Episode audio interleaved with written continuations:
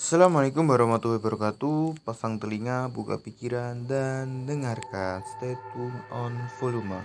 Nah, ini gue punya teman dan teman gue ini cerita sangat-sangat menarik itu. Dan mungkin teman-teman bisa percaya ataupun bisa tidak.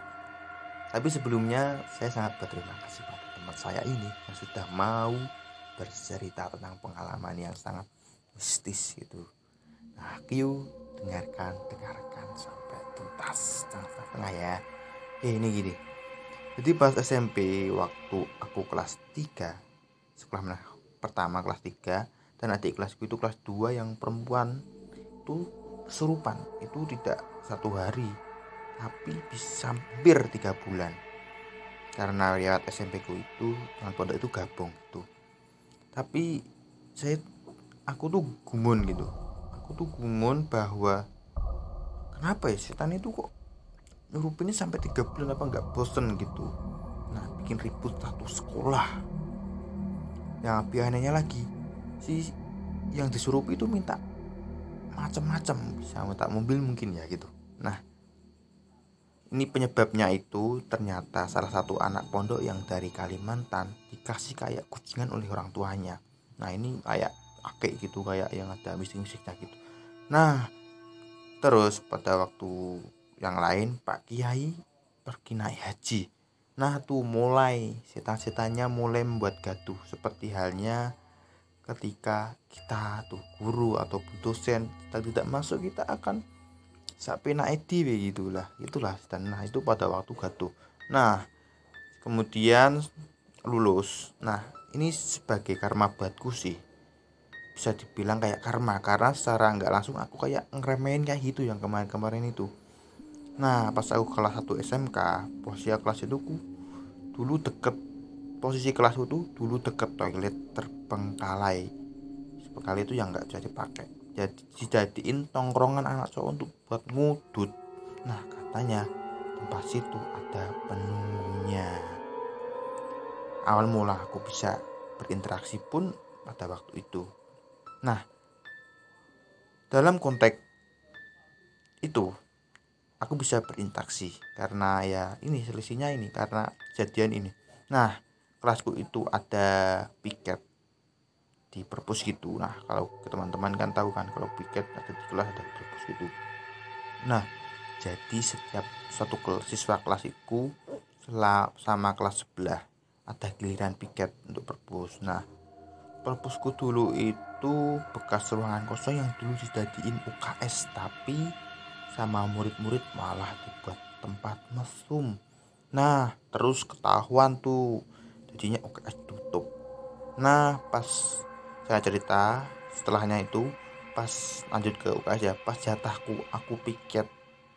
Kan pagi aku datang udah aku sapu sama ya dipel lah sama temanku yang namanya Desi.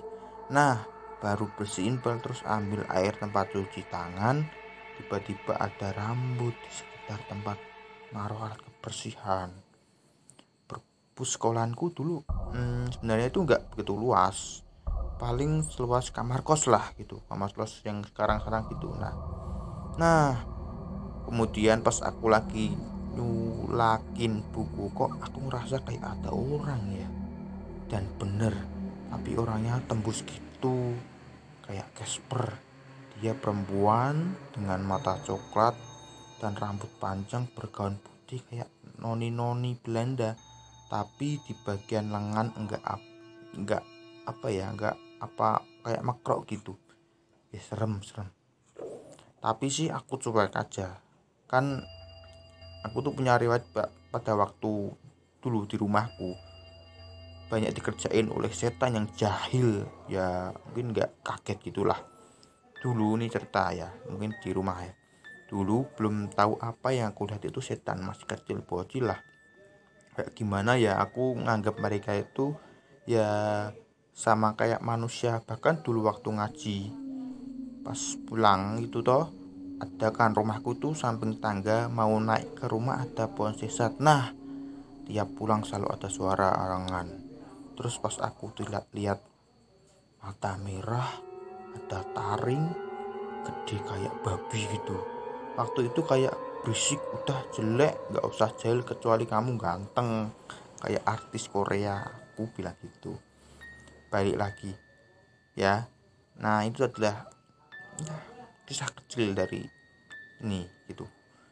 Nah balik lagi besoknya gantian temanku namanya Anis yang piket perpus waktu itu tanganku itu dingin kayak kesemutan.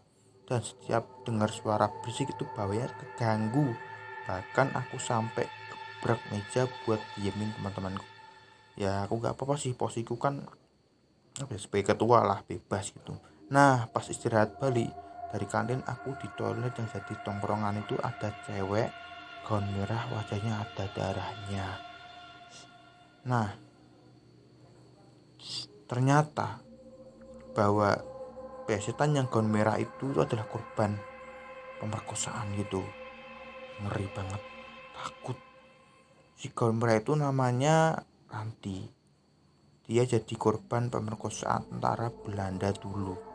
Nah yang dipepus aku lupa namanya. Dia itu dibunuh sama cowok terus dikap, dikubur. Yang dijadiin perpus itu jadi kayak dia kentayangan gitu nah itu.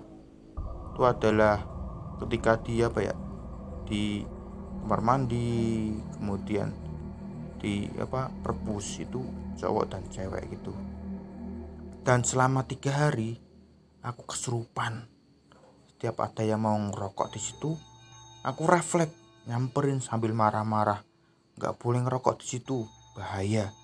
Kak kelasku sampai ngatain aku acting acting acting. Ya, percayalah sampai akhirnya aku dibawa ke orang pintar. Dan akhirnya lepas punya dari jeratan si Ranti itu. Terus waktu itu aku ke Jogja. Nah ini selanjutnya ya guys. Jadi itu. Nanti kita next time lah kita uh, lanjutin ini cerita dari teman gue gitu. Nah jadi cerita di atas dari teman gue itu bahwa setiap tempat itu pasti ada penunggunya. Dan di suatu tempat itu pasti ada sejarah kelamnya. Sejarah buruk maupun sejarah baik pasti ada. Maka dari itu bagi teman-teman mari kita doakan si Ranti dan si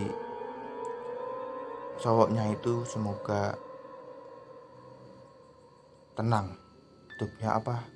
Arwahnya tenang gitu Nah, jadi teman-teman untuk ketika